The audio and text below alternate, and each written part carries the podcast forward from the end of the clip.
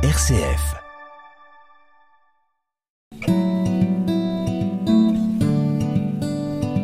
J'avais croisé à plusieurs reprises les albums de Geoffroy de Pénard et même leur auteur au gré de salons de littérature jeunesse, mais je ne m'étais jamais attardé sur son œuvre graphique.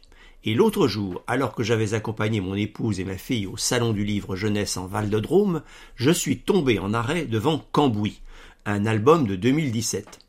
Cet album satisfaisait a priori une de mes pulsions enfantines premières, l'amour des voitures, des petites d'abord, avec lesquelles j'ai longuement fait vroom vroom, et des grandes, surtout des belles et des chères, des voitures de course aussi, que je ne pourrais jamais me payer mais qui m'ont toujours fait rêver. Mon ami Dominique, regretté, dont j'aime à convoquer le souvenir en cet instant, m'avait un jour fait remarquer que je me retournais sur les voitures d'exception comme d'autres hommes sur les belles filles. Mais je ne suis pas là pour vous raconter ma life. Cambouis, donc, est un jeune garagiste qui a hérité son surnom de deux méchants demi-frères, deux affreux Jojo, dont les parents, guère plus recommandables, ont recueilli au berceau le petit Tom, car en vrai il se prénomme Tom, même si tout le monde l'a oublié. Tom qui venait de passer du statut de bébé adoré à celui moins enviable d'orphelin abandonné. Ses parents adoptifs, Ross et Gladys, ont aussi récupéré le garage Beltruffe qui est passé à leur nom et dans lequel ils vont faire travailler très tôt le petit Tom. Par chance, celui-ci se prend de passion pour la mécanique et il s'avère très doué. Cette passion l'empêche de voir qu'il se fait exploiter par la famille Nonos, c'est le nom de ces indignes qui l'ont réduit quasiment à l'état d'esclave domestique. Heureusement, Tom, alias Cambouis, a une autre passion que la mécanique, le chant. Alors, quand la célèbre Lady Wawa, de passage dans sa ville, annonce qu'elle recrute des choristes, Cambouis, euh, je voulais dire no, Tom, décide de se présenter.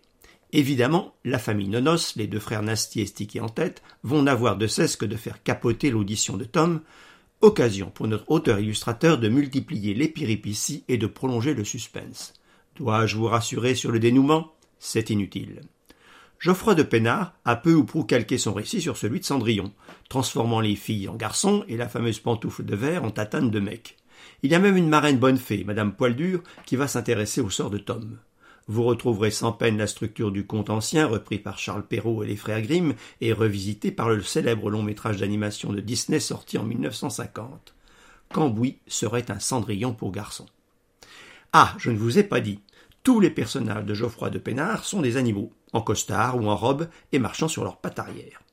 L'album est vif et coloré et les pages de garde permettent au début et à la fin de détailler la distribution des rôles comme dans le générique de film d'une superproduction. Les méchants ont des têtes de méchants et les gentils des têtes de gentils. On ne peut pas les confondre, c'est essentiel quand on lit un album à voix haute à des petits enfants. Bienvenue au garage Beltrus, spécialiste du véhicule en tout genre. Grâce à Cambouis, son mécanicien hors pair, les affaires sont florissantes. Cambouis est aussi compétent qu'avenant et la clientèle apprécie. Cambouis est un type épatant. Pourtant, la vie ne l'a pas épargné. Il était encore au berceau lorsqu'un accident l'a rendu orphelin. La justice a alors confié le bébé, prénommé Tom, à un cousin. Avec sa femme Gladys, Ross a pris la direction du garage où ils ont emménagé avec leurs deux fils Nasty et Sneaky. Non content d'empocher tous les bénéfices, Ross et Gladys obligeaient le pauvre Tom à travailler, tandis qu'il couvrait Nasty et Sneaky de cadeaux. Mais entre deux corvées de balais, l'enfant découvrait les moteurs qu'il excella rapidement à réparer. Tom passa bientôt toutes ses journées les mains dans le cambouis, et quand Nasty et Sneaky, aussi bêtes que méchants, l'affublèrent de ce ridicule surnom, il n'en prit pas ombrage.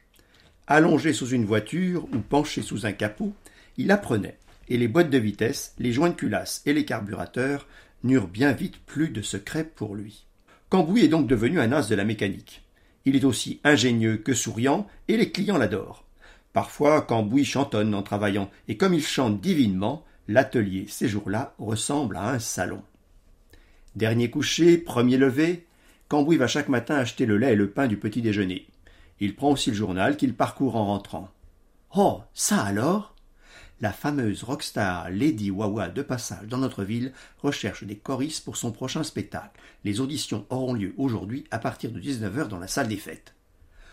Chanter dans un chœur doit être un pur bonheur, se dit Cambouis. Et si j'allais tenter ma chance? Pousser la romance avec la montagne de travail qui t'attend à l'atelier, tu plaisantes. Ta place est au garage. Et si je termine toutes les réparations d'ici ce soir insiste Cambouis. Mission impossible, mais si ça t'amuse d'essayer, dit Ross en ricanant, je suis d'accord.